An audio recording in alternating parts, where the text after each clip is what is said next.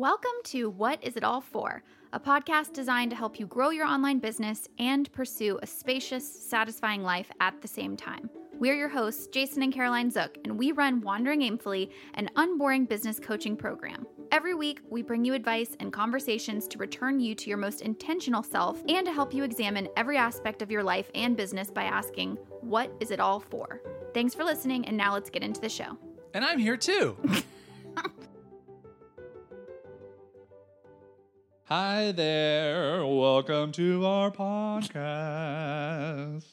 I'm always interested to see where how it's going to start. start. 148 episodes in, you just never. know. Thank you for finishing my sandwiches. Sandwiches. Hello and welcome to our podcast. And this week we have a very, I think, interesting episode. Some people might just skip right past this one because they're like, I don't care Does at not all apply about to this me process. whatsoever. But I think it's going to be very interesting to share. However, we're not going to get right into that yet. We got a preamble. Back to the preamble, y'all. For those of you who've been around Does for a this while, count though? Because we're like we're still traveling. we're still sort of Ah, traveling. gosh, it is kind We're of just a not traveling to new European countries, but we are going to basically be traveling through January. Wow, man, this It's is really confusing, I know. I think I need to take a moment to think about this. I've taken a moment. It's still a preamble. I'm not the deciding factor, but I just decided for I'll, myself. I'll take your lead. Ah, nice.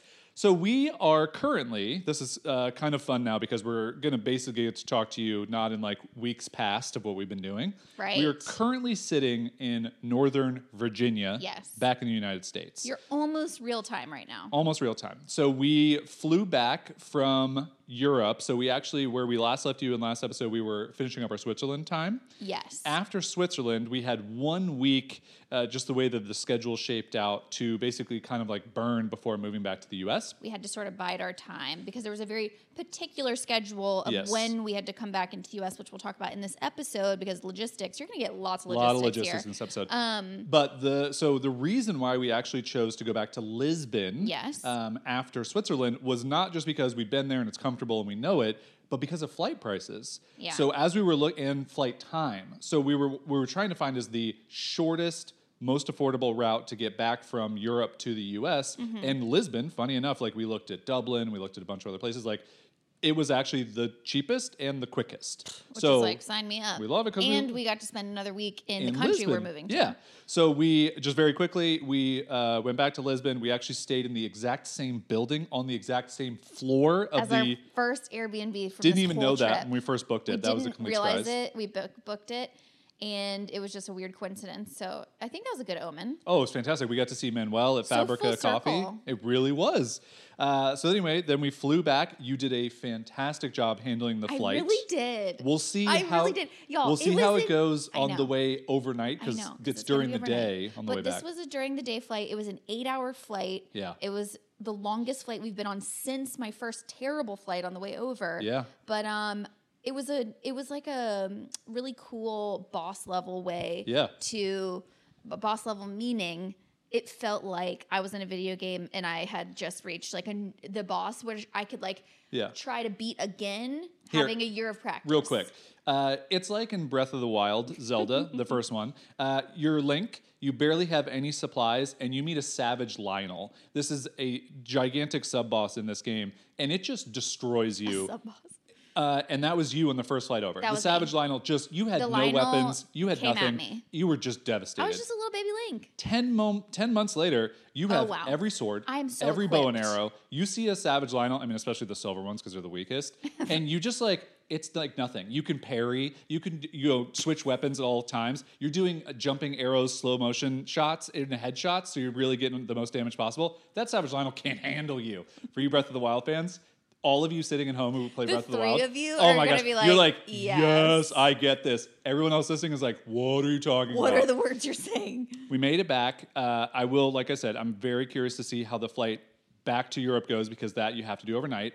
I checked on you every 12 minutes visually of our flight from Lisbon to uh, DC. We ended up in Dulles, and every 12 minutes I looked over and I would just kind of see like, is she having a panic attack? Is she dying? is she needing to go to the bathroom? And was okay. you did such a great job. Thank you. Uh, I oh, felt also, really powerful. I'm going to throw you under the bus. oh no! My wife smuggled. Don't, don't, this is a real scary thing that I did. which isn't scary whatsoever. It's not scary at all. Uh, so right before we were about to get on the flight, Caroline's like, I think I might grab just like a little wine from This a shop. This isn't right before. Let me be Yeah, yeah, clear. yeah. This is we've just made it past the like custom. It's a great idea for for people who have flight anxiety. Just to take the edge off, it's a great idea. yeah, you know, I have found Yeah. that one quick glass of wine, like right before, before, you board, yeah. is a clutch move for It's me. a it's a great move if alcohol is the thing that you consume and you're okay with it. Exactly. And so it works for me. Yeah. And so I found I, I found a little thing where you can just literally grab one of those single serving red Yeah, wines yeah. from a cooler. I paid for it. Boom. For whatever reason, this flight decided to immediately start boarding. I we thought were we had we were like at a- the gate an hour before. Oh, an hour before. Yeah. So w- eh, anyway, so I don't have time to even drink it, No. y'all. And so I go, what do I do? What do I do? What do I do? and so I put it, I smuggle it in my backpack, and then I'm like, oh no. And then I I remember that specifically they tell you you cannot bring like your own alcohol onto the plane and drink it. Like Yeah. if you buy something at duty free, they have to. There's a Put whole process. Yeah. And so you all know I am such a rule follower that I'm like, oh my god. I'm like, some This is gonna be depo- I'm like, an, an air marshal Yeah, is yeah. gonna You're gonna end up in come the from back. the seat Yeah. and, and find me. But then secretly, I'm like, Jason, what do I do? I'm like, maybe there's a way that I can drink it while we're just taxiing. Yeah. And I'm like, no, that's definitely a recipe for That's getting definitely caught. like the worst thing you could do. Yeah. I also we sat on a bus to get to the plane jet thing for probably 45 minutes. And you definitely could have had it there. Definitely could have had it there. You imagine me though on the bus, and it's like ten minutes. I'm like, certainly we're about to start going. I'm like, do I have it now? Do I have it now? And then I'm like, no, because then people are going to be looking at me, and then Yeah. we're about to leave.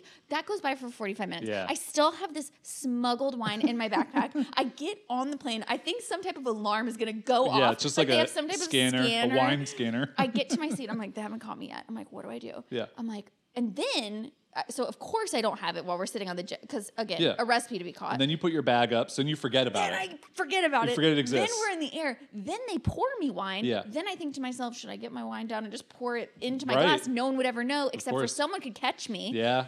The point Pat, is, Patty would get an immediate phone oh, call. Oh, then so I don't Patty's drink it. mom. Okay, I don't drink it Yeah. at all. Because then also at that point I'm drinking plain wine. plain wine. You got great So plain I'm- wine. It's fine. Yeah. So I get we land after eight hours. We land and we have to go through customs. Thankfully, we had global entry, so that was Did really you remember it was in your bag? I did once I saw an authority figure and knew that they were gonna some customs Well, they don't. They don't check your bags. So Okay, I yeah. don't know what type of scanning devices they have. Okay, but anyway, I we're- just I hope you can picture me smuggling this wine across international waters into the U.S. And just as a reminder, this is a travel size bottle of wine. It's tiny. It's literally one glass my of wine in a bottle. part is I do forget about it at that Yes. point. We go stay at your grandparents' house For a week. I'm unpacking my things in uh, very limited quarters. Yeah. And I see the wine and I'm like, oh my god, I remember it existed. I put it on the side table and I'm like, if his grandparents come in to like do something, they're gonna be like, is Why? your wife Yeah. smuggling wine in her backpack? The whole time I just keep it there. Then I don't know what to do with it, so I pack, I repack it. When we come to this Airbnb, the wine makes it from a kiosk in a in the Lisbon airport Yeah. to here in Alexandria, Virginia. Yeah. And I keep it in the fridge for five days. And finally, I go, I should have that wine. Yeah. I pour it, I take a sip of it. It's terrible. I throw it out. That poor bottle of wine really went through the ringer to not even get enjoyed. At least it got opened though. Oh, I feel like that bottle of wine was just happy, like, woo, I made it, I got opened, fantastic. So I hope you What don't mind me bringing that up because that, it was in don't. our notes and that was hilarious. Uh, so as Caroline mentioned, when we landed in the U.S., we stayed with my grandparents for a week, and that was part of like coming back here, seeing family, seeing friends. It's really great to stay with family, but as we talk about often, if you ever heard us say it, it's really great to have stayed with family. And I think many of you can resonate with this. And I think even our family would resonate with this as well. Like, they're sad to see us leave, but they're also glad to see us leave because we're all just very particular humans out here. Yeah. And so when you stay at someone's house, you get your own way of doing things. They have their own way of doing things. And one of the cutest things, though, besides the fact just like the adorableness of my grandparents who are nearing 80 years old and they just have a house full of things. But my my grandfather knows that I'm into coffee, and Yeah. I've been keeping this daily journal throughout the entire year of travel, and they read it like every single day. They look forward to it, which is amazing, and it's why I write it but they know that coffee is like such an experience for us. So when we show up, there is a cute Chemex waiting for us on the counter. Mm-hmm. And so for those of you who don't know what a Chemex is, it's this glass coffee pour over device. It's it's very nice, and it was a very nice gesture. But the thing about a Chemex is. you you can't just like throw coffee, coffee into, into it. it. So the, he did buy filters, which was great, but there's no scale. There was also no coffee, and you have to grind coffee for Chemex different than you do for Aeropress, whatever. So anyway, And the key missing ingredient was no kettle. no kettle. Thank you so much. I I forgot because that's, that's actually a key thing. I'm like, a- you yeah. actually don't need a scale. This you is actually true. don't This is true. need. you like, do need coffee. You do need coffee. You do need filters, and you can kind of figure it out. You need hot water. but you do need hot water. And I asked my grandmother, uh, who has a kitchen full of things. You all have grandmothers. You know what this is like. I'm like, Grandma, you don't have a kettle? She's like, No. I'm like, You don't ever drink tea? She's like, No. I'm like, What do you heat up hot water? And she's like, A little Pyrex thing. I'm like, Well, I'm not going to pour. You can't do pour over coffee with a Pyrex pouring device. So the next morning, I get up. I'm, I couldn't sleep anyway. I'm up at 6:30. I'm scouring the local coffee shops. I find one that looks like it has an electric kettle in store because like Target and other places weren't going to be open for hours. And I was like, well, let me just go to a coffee shop. So I go there, I buy a kettle. I swear I'm the only person who's ever bought a kettle off the shelf in the coffee shop. like we've been waiting for you. exactly. Uh, so I bring it home, and then I also ordered a scale online, and like that showed up like a day or two later. And so now, what's great about if you go to Arlington, Virginia, and you swing by my grandparents' house, my grandfather can pour and make you a Chemex pour over coffee with everything. That was the cutest part is Yeah. you started accumulating this little setup now to go along with the Chemex, and then you got to teach him how to do it. Yeah. And he is one of my favorite things about your grandpa is he's very curious and Yeah. he loves like learning things. Yeah. And so it was very cute watching you give a tutorial, a coffee tutorial. So I don't know who knows how often he'll use it. Well, I, he really. I like so we're I'm about to make the first cup and he's like, you know, I don't know if I'm gonna really notice the difference between this and like my Nespresso that I drink or like the Starbucks that I drink all the time. He's like, I like those Starbucks beans, and I'm like, okay, first of all, stop it. Second of all, I think you'll be able to tell the difference. And so he takes his first sip and he was like, Yeah, that's delicious. And It that's different. delicious. And he's like, I don't even need any like sweetener or You've cream. con- and I'm like, yeah, Exactly. You've converted me for Uh, sure. so anyway, we spent a good week in DC. We did a whole bunch of Visa stuff, which we'll get to, and then we moved over to Alexandria, which is just down the road in Northern Virginia. We're staying in Old Town, which those of you I've who know never been to Old Town Alexandria. It is very cute. it, it very much does remind us of like a small European town where everything's walkable. There's lots of little cafes, lots of little shops. Uh, it, it's very, very lovely. A lot of brick buildings, and then, of course, it's fall, so it's just all the Oh. beautiful leaves. all the things.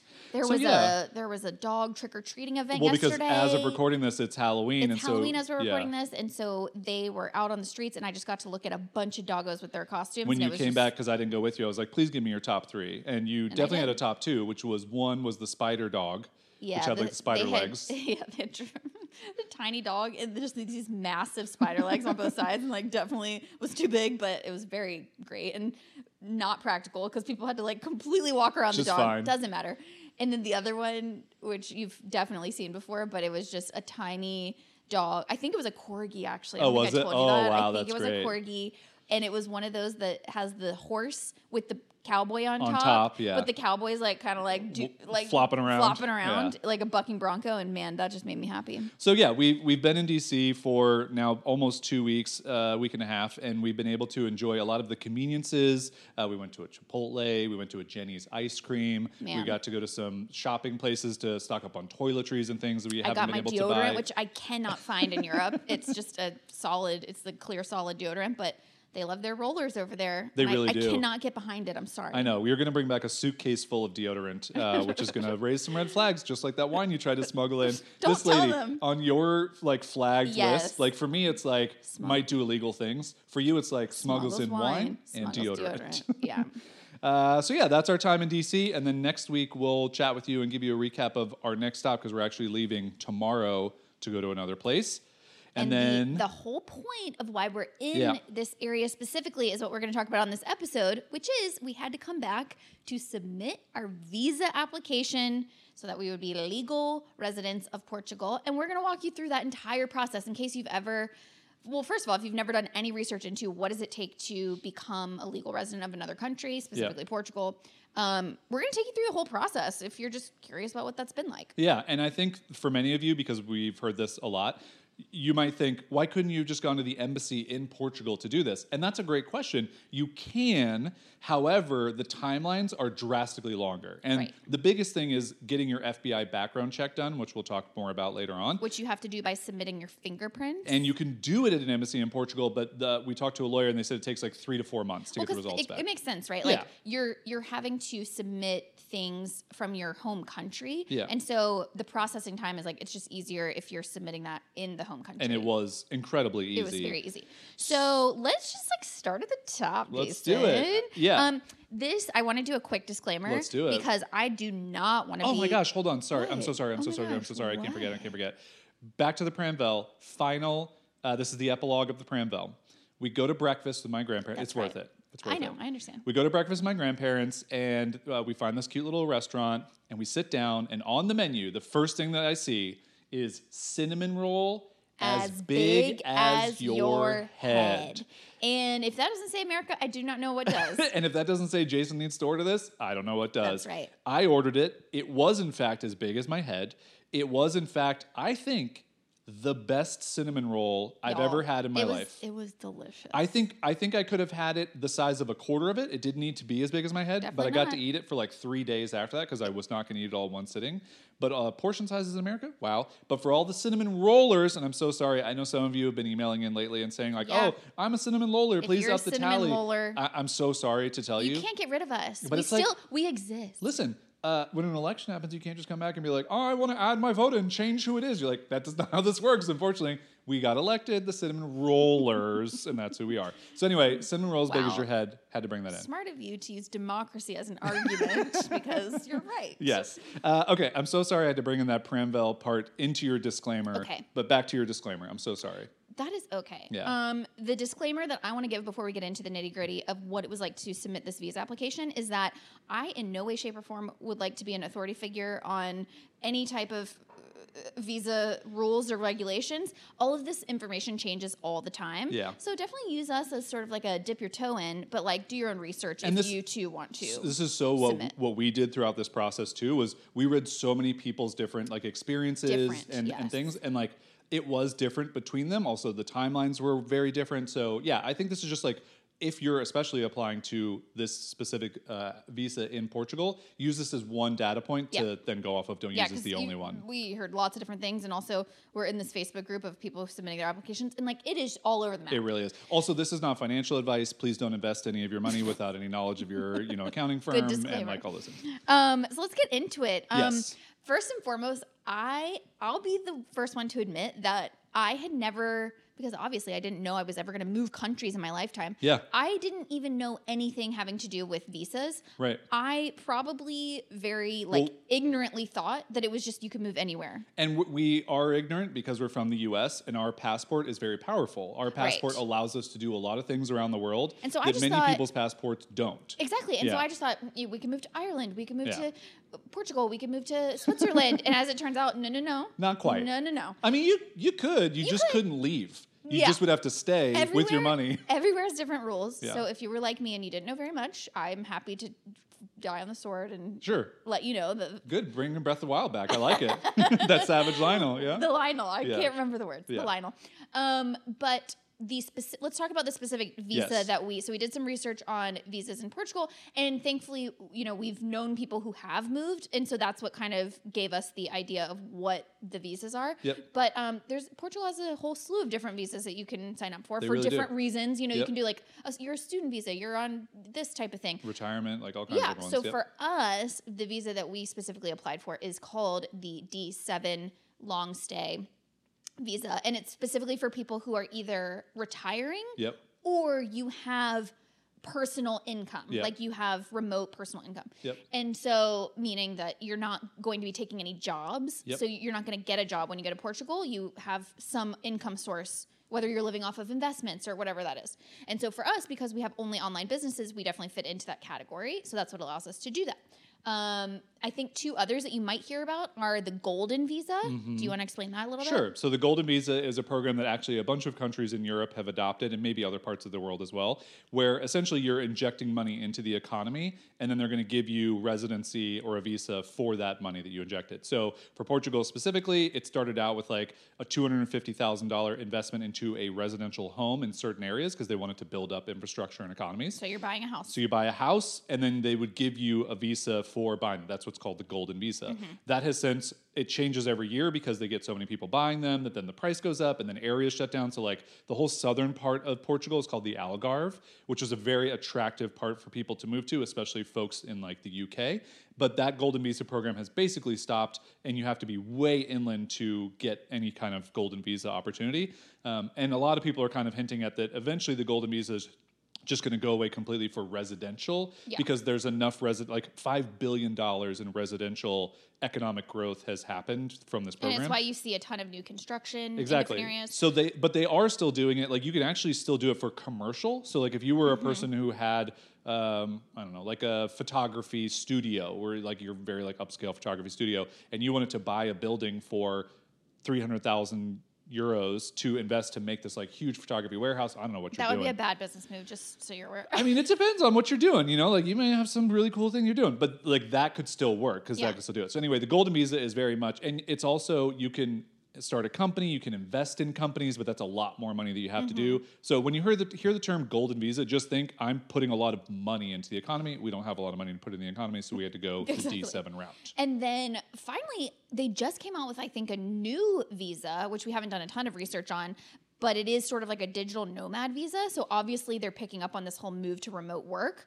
Um, but I, the last I checked, I think it's only a one-year residence. That's permit. all it is. Yeah, And so it's the, not a path to citizenship. It's not a path to citizenship. So for it, right, hence the nomad part of it. Like Yeah. if you just want to be in a country for a year and then you want to move on. But for us, for the D7 visa, another reason why it's so attractive is because the way that it works is if you get approved, you well first you basically it's like a temporary thing for four months, and when you get to Portugal, you have to have an appointment where they sort of like their give you the governmental seal- yeah their governmental agency says come in we review your paperwork that you submitted Make sure you're good. make sure you're a person And then when you do that, you basically get a two year residence permit. And so we could stay there for two years. After the two years, you do another appointment where you can renew for another three years. Yep. And so at the end of that second renewal, it will have been five years. And that's when you can start the path to apply for citizenship. And so we have what we like about that is we have the flexibility where it's like maybe we only want to be there for one or two years. Or if we really, really love it, like maybe we're there until we become citizens. We yeah don't know. and th- and that's kind of like i think one of the goals of this dual is citizens, I should say. is is that by the end well first of all if we get approved for the visa we get approved for the appointment in portugal which most people do the second part if you get approved for the first part. Um, you can travel anywhere in europe unencumbered. You don't have any limitation of time because essentially you have like a temporary european passport is what that gives you so it's really great because for, you know for us this year we've had to only be in places for 90 days out of 180 days that goes away completely you don't Right. so like we could live in Switzerland for three months if we wanted to. We'd lose all our money because it's so expensive, but we could. Um, and then the great part is, is at the end of the five years, like you said, we take a citizenship test where you have to like understand the basic language of Portuguese and be able to speak it.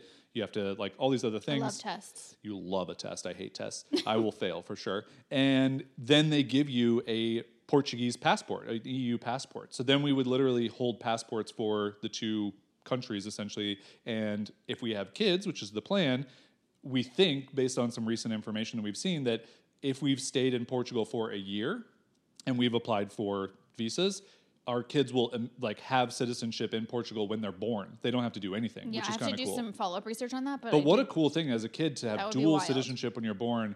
You can go to Europe, you can go to the US. That's amazing. That's a really cool thing. So- they better thank us.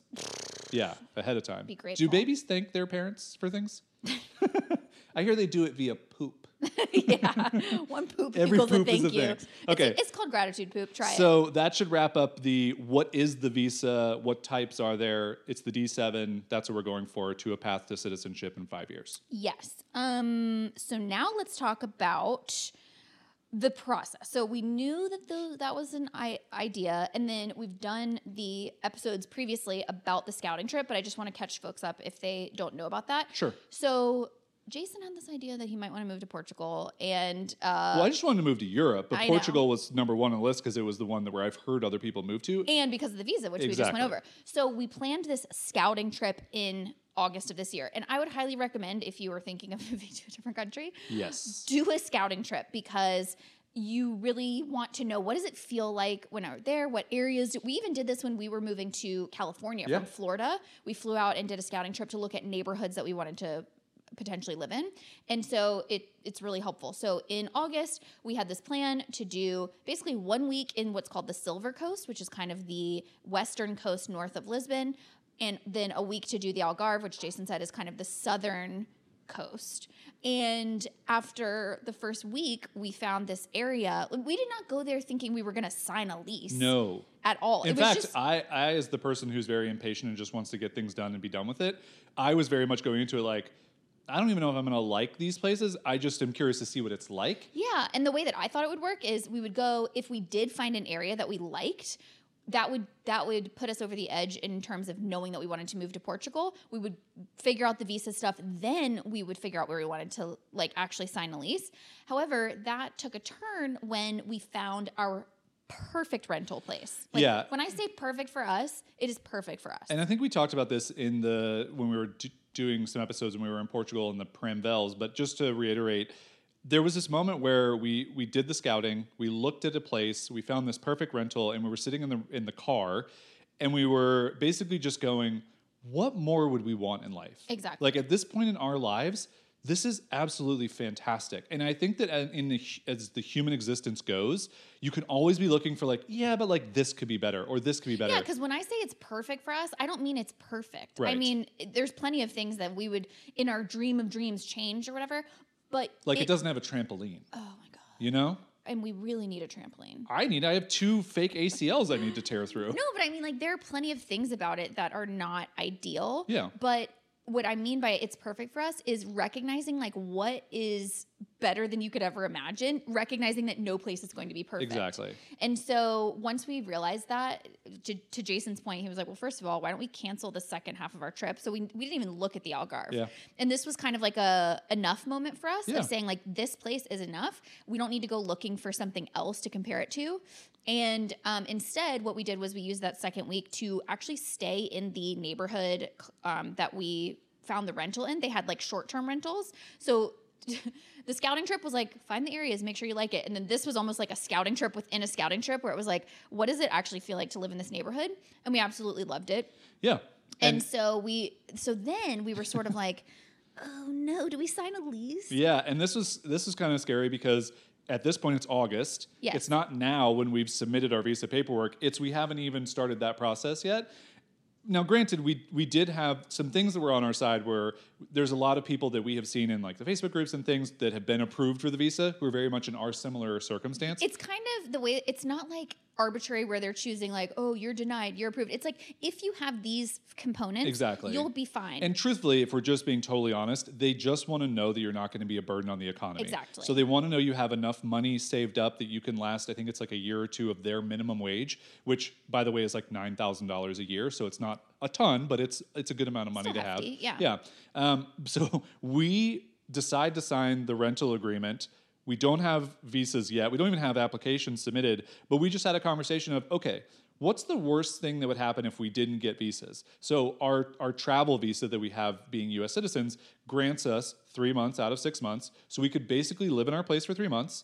Then for another 3 months we would have to be outside of the Schengen region. So we would maybe live in Ireland for 3 mm-hmm, months. Mm-hmm. Like I know that would be a lot logistically, but we just talked it through and we're like, it wouldn't be terrible. Yeah, for us, the risk the risk benefit wasn't like the risk was not as great as it seemed at first. Especially going off of 10 months of full time travel in like 12 different countries and all these different places. Oh like I could if we just did stay in a place in three months and one move. year for like three months, you know, kind More of nomadic, chopped up yeah. a little bit. Yeah. So, and then also, what did convince me as well is when you submit the visa application, they actually want to see that you have accommodations for 12 months. it's not even one, it's have to.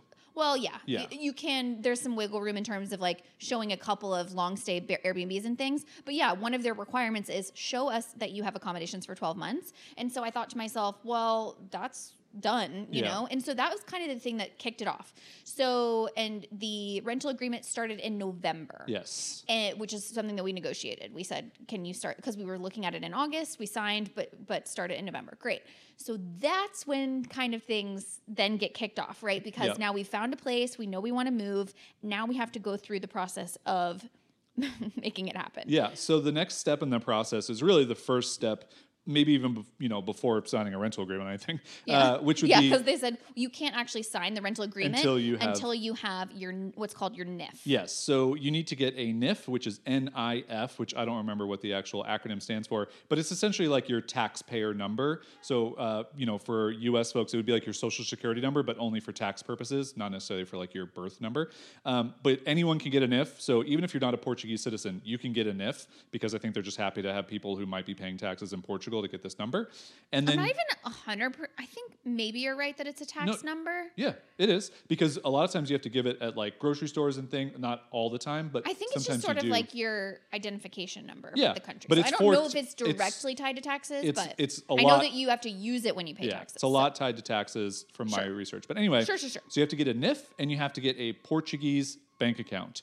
And so we looked this up. We heard from some folks who did this themselves. They went into banks, they went into things, and we had a very short amount of time left in Portugal. And so we were like, we kind of need someone to help us do this. And we found a service called Bordr. Mm-hmm. It's not, uh, this wasn't a cheap service, but we were just happy to have someone to help us do everything because anybody who knows when you're doing stuff in a foreign country, in a foreign language, it can be very cumbersome. Um, and also, it's not like wildly expensive, but they helped us through the process all through email. It was phenomenal. Like, Yeah. cannot recommend enough. it And- was worth every penny because it, everything was so well organized. It was for for starting a process that is very. You, you kind of feel like you're getting dropped in the deep end. It was very like, here's what you do next. Yeah. Here's what you do next. Um, the only snafu that we ran into in the process was that they asked for a couple of like proof of address, proof of name things, and um, my passport has my my beginning, middle, or my first name, my middle name, and my last name on it, but my our bank statements only had my first and last name, Yeah. and they need it to match exactly. So that was a little bit of a roadblock where we had to we actually had to open an account. Life with- hack, we opened up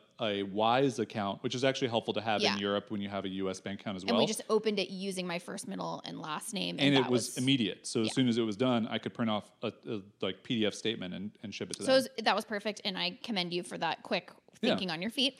And so, anyway, they made the whole process amazing. I did just, in case anyone's curious, it took us three days to get our NIF, Very which was fast. very fast, and then it took us about a month, start to finish, to get the bank account open. and just uh, as a reminder, we didn't have to go into any Didn't, physical yeah, it was place. all virtual. all online. The, The only, only- physical thing we had to do was for the bank account setup, we had to print off the documents. And then when we were on a Zoom call, she watched us, someone watched us sign, a lawyer watched us sign the documents. And she was so helpful to walk us through everywhere we needed to sign and fill out. Um, but that was it. Then we just had to ship that off. Exactly. So you do then Yeah. have to go physically to a post office and ship the documents. Yeah. So We recommend the post office in downtown Leicester. Uh, it worked out well for us. Leicester, United Kingdom. Um, that was great. So that was the beginning. So got the NIF, got the bank account. Then during this whole time, so this is now September. So dur- and we're during this time where we're doing we're getting those steps together and we're also getting the rental agreement signed. We are also doing a few things. Number 1, we're having lots of calls three calls, I think, with Yeah. different people to ask them questions about the application process. So we're researching the application at this point. There are inevitable questions that pop up. We had different, like as Jason said at the beginning of this episode, we had different people's experience. Um, one is from a couple who like their full time thing is helping people do the application process. They're called expats everywhere. if you want to check them out, I'll leave a note because I think, or I'll leave a link in the description to their YouTube channel because their videos have been some of the most helpful for us because they're very similar to our circumstance as well, which really helped us see like, oh, okay, like you were coming from Florida, you were coming, you know, it's like that was helpful for us, and you know. We lived in California before this, but we've paid taxes in Florida for a long time. And because we don't have a home anymore, Florida was our place, which we'll get into more of that in a second. Yep. And then we had another call with just a friend who had just been approved. And so that was much more of like just from the perspective of someone who doesn't who just like is navigating it just Yeah. like us which was really helpful. And then we had um, a lawyer as well. So then that was more of they they actually handled doing the process for people. So we didn't hire them We but we just paid for their time to ask questions. questions. So these were all helpful. And again i think like investing a little bit upfront and paying you know for someone's time for an hour is worth it to help you avoid the headaches of especially as we were traveling we just needed to not have any roadblocks Yeah, and I think uh, I'm going to kind of like breeze through these next two points, but our situation was just a little bit different because we're traveling full time. We don't have a home stay anywhere in the U.S. So when we were talking to, especially like the lawyer who else, we are like, "B- like, do we have to go back to the U.S. to do this? And she was like, well, and that's where we kind of learned about the like, you could submit your fingerprints at the embassy, but it would take four months. But if you go back to the U.S., it's faster, and, you know, and all these things. So if you're in the U.S. and you're thinking about doing this, your life's going to be so much easier because you just do the things, submit them, whether you're doing it in San Francisco, DC, or New York, and you're going to follow the steps and it's not going to be difficult. For us, we had to figure out okay, we have to come back, but then we can't stay in the US because of tax purposes for too long.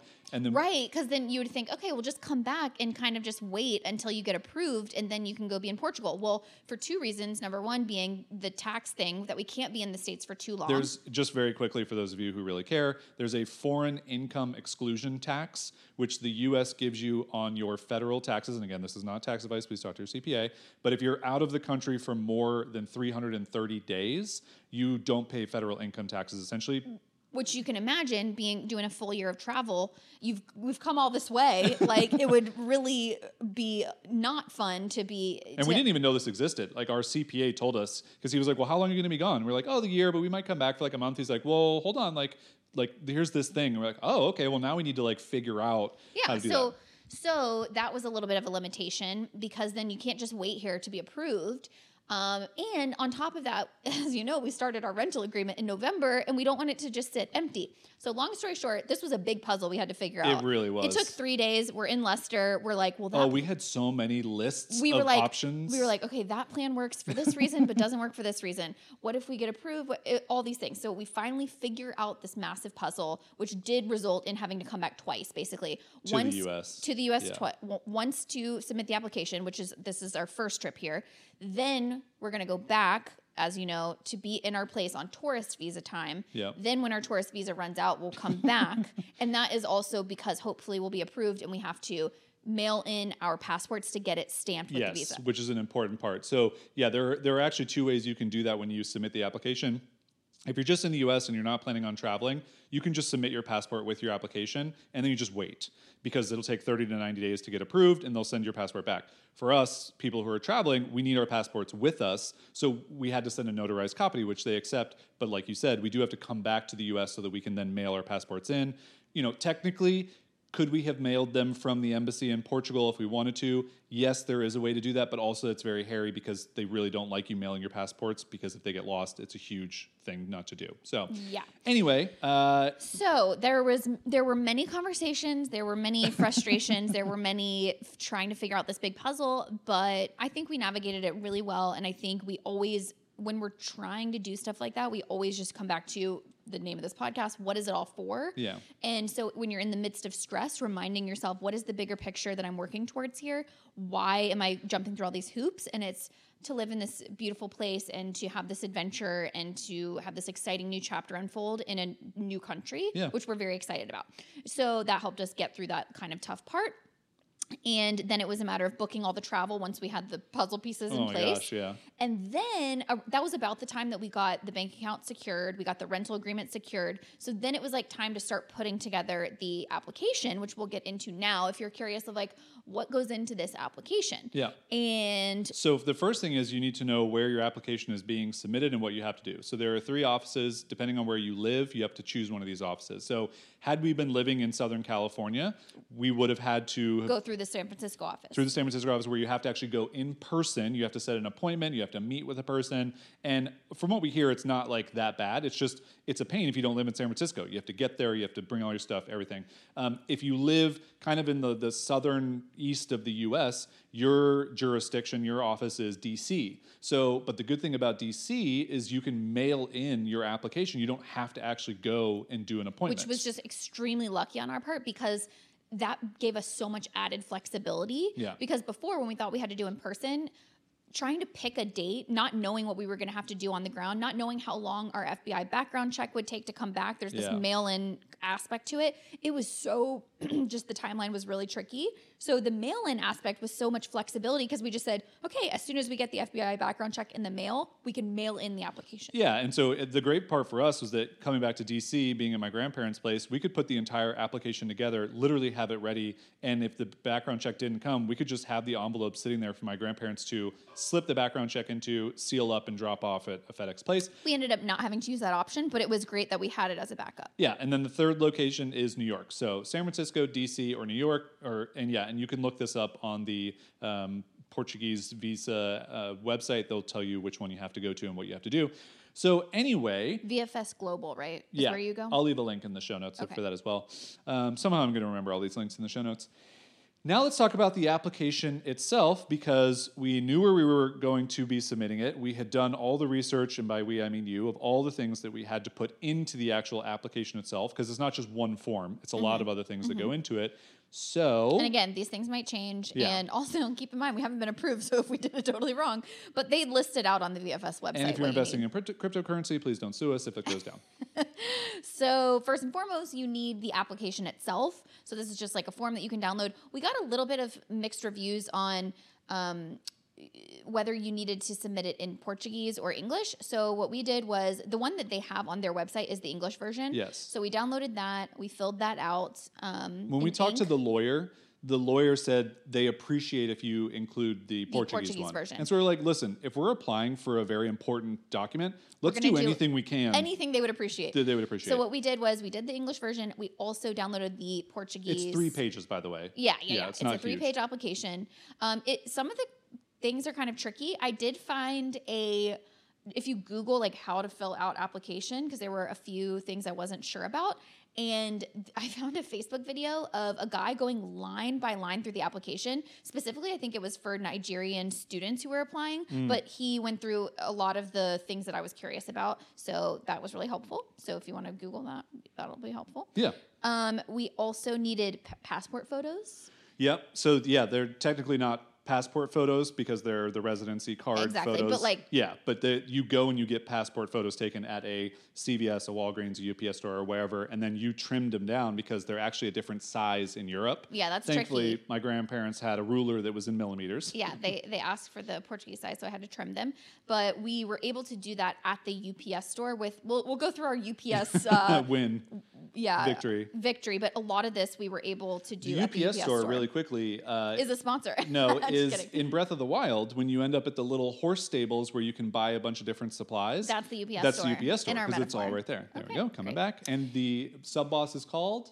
the Savage Lynel. Nice. Thanks. Congratulations. Um, then Notarized copy of our passport Okay, because so- we were not going to ship our passports in. That's right. So then you also you could include your passport, but we were traveling, so we did a notarized copy, and they have a notary at the UPS store, so we got those done there as well. Again, the horse stable. So many things. and then a personal statement. So in this statement is basically just a Word doc where you're saying Excuse you. It is not a Word A doc. Google Doc. Please don't say that. as a Google Doc that we made. But it's just basically like, why do you want to move to Portugal? Um, how do you plan to support yourself while you're there? Um, we also included. We included a couple of friends that we knew that live Yeah. in Portugal, just to show that we have ties to the community. Um, our our goal to learn language, things like that. Um, and that's just one page. Yep. It was like three paragraphs Yep. not going overboard there. Um, then you need to submit insurance information. So we had we have travel insurance. They want to just make sure that you are covered for should anything happen. Honestly, what I, from my research, the thing that was most important was the repatriation. So Right. it's if you for, for some reason were to pass while you're in Portugal, that your insurance would cover sending your remains back to your home country, which is a very weird thing. But also, I could see why that country's like, we don't want to pay for your dead body. You know, That's just the truth. That's the truth. Um, then there's a form that is just called the Request for Criminal Record Inquiry by the Immigration and Border Services. And it's a one page form that you can find that I believe just gives them permission to do kind of their Their own on background their, check on their end. you in Portugal, which won't exist. exactly. Okay, so then the big one is you need an FBI background check, a very specific one. Um, This and this sounds scary. It sounds like you're going to have to like go into an FBI office. They're going to slap on the gloves. You're going to go into a glass room that you can't see through the glass. Is that opaque or transparent? I can never remember. And uh, it's going to be like two hours of misery. But what in fact is is it you go into a UPS store, you scan your fingerprints on a digital scanner, you submit a couple boxes, and then literally like 30 minutes later you get a piece of one page emailed to you. I thought when someone says FBI background check, I just need everyone to know You were if anyone's with me. You were picturing someone in a trench coat shows up with like a manila like folio. But it's thick. Like that's a Right. it's a thick boy results of my entire life, forty years, every single thing I've ever done. The, The tattoo cheat- parlor, the the, tattoo che- parlor. I got my tattoo when I was seventeen. the time you cheated in fourth grade. the Wendy's Frosty that I threw at a mailbox when I was 14 You and a jerk. that? I mean, obviously, I didn't get caught for it, but I know the FBI knew. I hope you felt guilty. I still feel guilty. It's why I don't eat Wendy's Frosties. I thought it was all of these things. Everybody, it is not. It is one piece of paper that says Jason has not committed a crime. That's it. He was so disappointed. I was like, oh, I thought I was going to get some more deets. some more deets on I've had myself. a lot of speeding tickets. At least write those down. But say I'm a good person now because I haven't done them in a while. Anyway, it's one page, and then they send you in the mail Here- a sealed copy Yes. as well. Yes. So the tricky part is Jason's referring to they email you the copy where you can see it, but but they mail you the enveloped copy. Yeah. And the whole thing is you don't open the envelope because Yeah. if you do, you have to get it like apostilled. Apostilled. or apostilled. whatever. I don't know. Yeah. So anyway, don't open the envelope. Don't- so do you not just get it. it in the mail and you put it in the I picture someone listening to this as they've gone through this whole process and they're about to tear the FedEx envelope open. They're like, "Oh no!" it's just one person exactly. that. Yeah. Um. So, but that was the the thing we used a. I do want to say we used a service called Printscan. Oh yeah, I found this service that made it really easy, and I I don't know if it like I don't know if there's a better way to do it, but this is the Oh, one that I found that's made it so easy. simple. Yeah. So go. You can definitely check out information on Printscan, and they'll tell you the locations where you can do this. Maybe what I'll do is instead of all these different links, maybe there's a way we can just take the Notion page that you put together with all of our to-do list. Then I have to clean it up. It's like. Ugh. Well, we'll fight about this after the podcast. Okay, we'll fight about see. this after the podcast. It'd be really Um, helpful for folks, though. I understand, and I want to Yeah. be helpful. And there are three people who are listening to this that might be interested in you it. might so- be able to convince me to do that after Okay, our, our appointment today. Um, then Proof so of accommodation is the next. So the proof of accommodation. So we just included our rental agreement, which was great because we had a rental agreement. and for those those of you who might be thinking like, oh, well, what if I don't have a rental agreement? Can I still, uh, you know, send my visa application in? You can, but you do have to book something for up to twelve months. So you have to have something that is showing in good faith that I do you are. think some people have shown just three to four months of long That's stay up not what I heard, but again, this is why you don't go off of just our advice. You can look more into this. We're not even sure between But the, ourselves. the goal for this is because Portugal wants to see that you're serious about coming and staying somewhere. So you like already are planning on on staying somewhere. Right. It's not just you're going to show up and figure, it, out. figure it out. Because again, that puts a burden on the economy and things like that. They want to know, hey, you're taking the They time to plan. invest in this and do it. Right. So that was great because we already had the rental agreement. So then they call it your proof of subsistence. So this is what Jason was referring to of proving that you have at least enough money to cover like a year's salary. I think it's either one year of their kind of minimum wage for one person or 1.5 times if you're um, A couple. A, couple. And then if you have kids, it's like 0.3 for every kid. right. So Yeah. that amount of money. So you kind of have to show that you have so that. just to give you numbers because those that sounds really silly it's basically $9000 a year for, For one couple. person for one person. For one person. it's $13000 For a for a year for a couple and that's again covering the minimum wage income that you would earn in portugal and you have that in a bank account a portuguese bank account not your bank account so that they can see that it's there you can have access to it and it can cover you Great. So, because we had our Portuguese bank account from the first part of the process, we were able to transfer money and show that. And then on top of that, because we're applying for the D7 visa, we also want to show that we have personal income ongoing. Yeah. So, we did some bank statements of um, our accounts Yep. that we have, our business accounts. We also showed what our ongoing business income is, recurring income. And then, just for good measure, we also put in our previous year's tax return so that they Well, can verify. Also, we put in our investment accounts, our savings accounts, Right. our life insurance accounts. So, again, like just thinking about this from the Portuguese government standpoint, they don't want you to be a burden on the economy. They don't want you to take jobs from Portuguese people. So, the more assets you can show, the better off you are having a chance at doing this. We just threw everything at it. We yeah. just were like, and when we here's- talk to the lawyer who again like helps people do this, basically when we told her that we had X amount of money in savings, which is not like an ast- astronomical amount, she was like, "You'll be fine." Like that. That's all they care about. But we just wanted to make sure, like, we're only going to do this visa process once. Like, let's show them everything we have.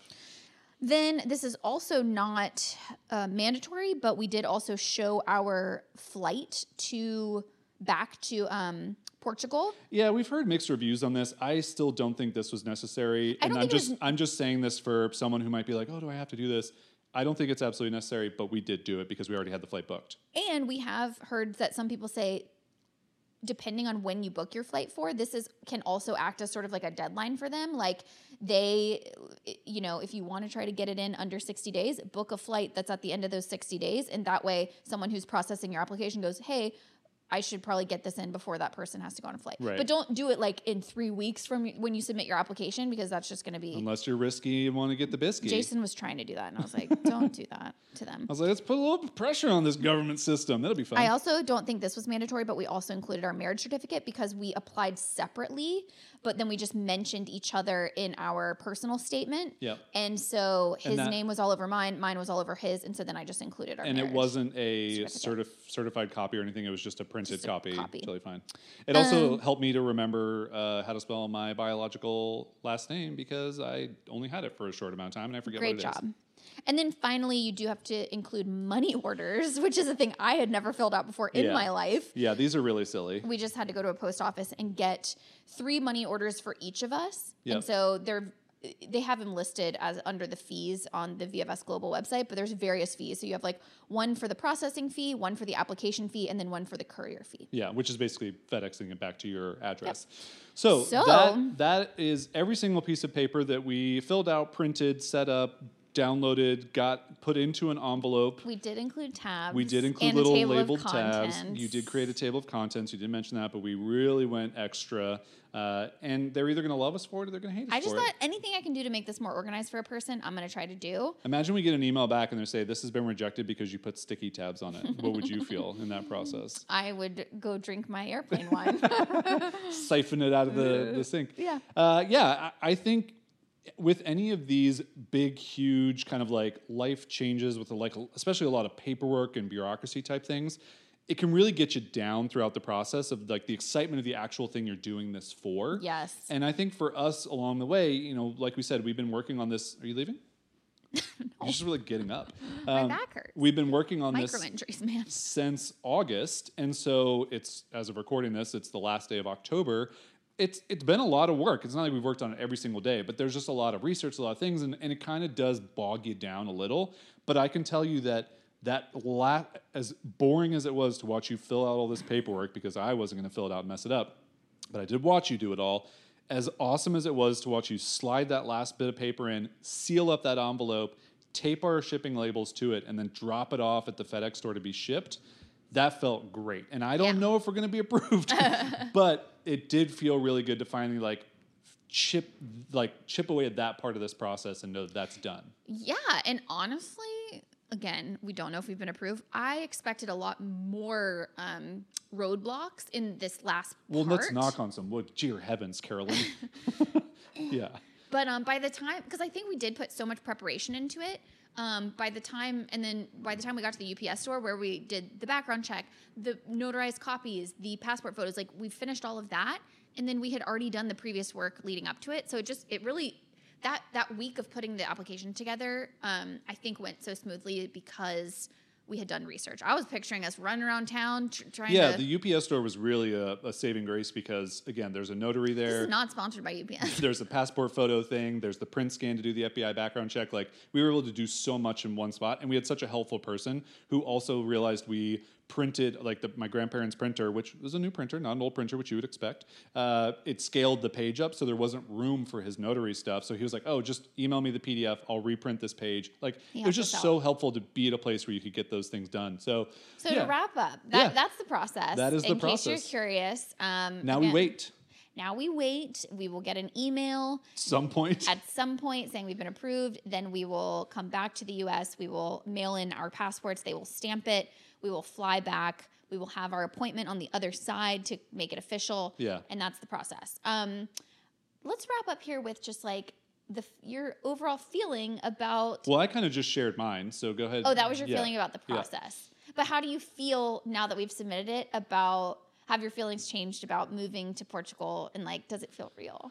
Um, I mean, honestly, it felt real when we signed the lease because to me that was like, even if we don't get approved for the visa, we're still Mm-hmm. going to live there for three months at a time with a break in between. And so, uh, the, I had already, my brain is already like, we're going to live there. Yes. It's just a matter of are we going to live there full time or are we going to live there in three month chunks? Yes. chunks. And I, I think as we're sitting here in DC, we finished the application. We basically have like a week and a half until we're going to be sitting in our new place, our new home in Portugal. I'm so excited to get there, but I almost I can't like Fully? fully enjoy it because we just have logistics before that of travel and things and other stuff.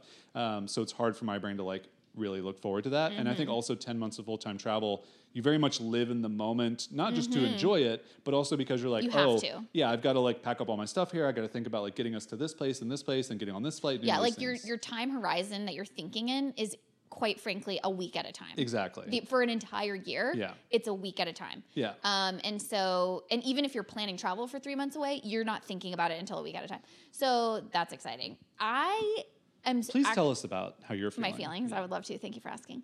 Uh, I am so grateful actually that the visa process takes a couple of months because it has allowed me to process such a big decision.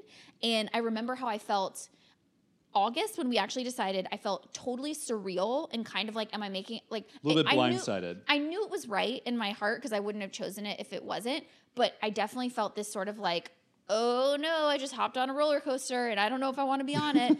um, and it was, I just hadn't processed it yet. I think anyone can relate to that of like when something big happens in your life, you need a little bit of time for it to sink in.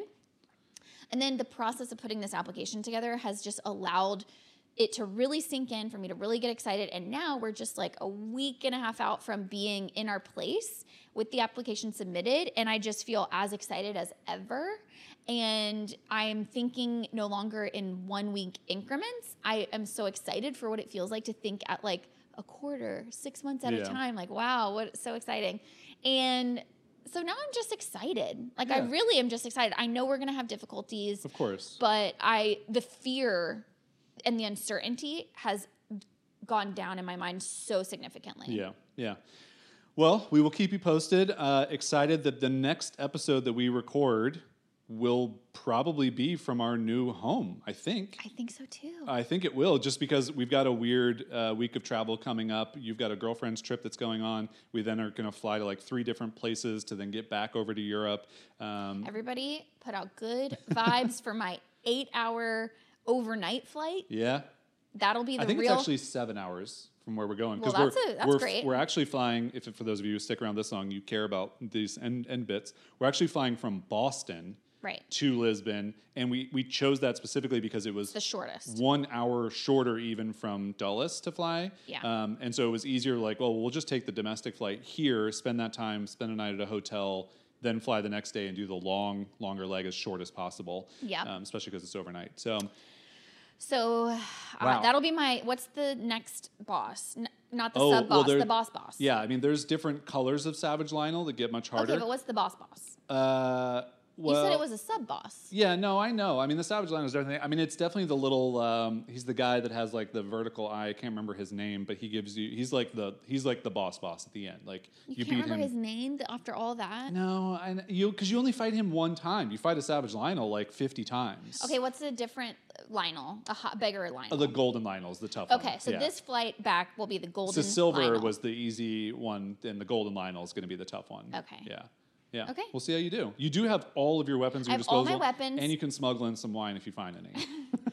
guys. You do have your hey, smuggled deodorant, so that's good. Nobody report me to the. I don't even know what I authority bet, that I would bet be. if I opened up your background check, it would it already would have be on that. there. It would Imagine already my FBI background check, like immediately three days after, it just says once smuggled uh, singular wine onto flight. four ounces of wine. Didn't even drink it, but was contraband.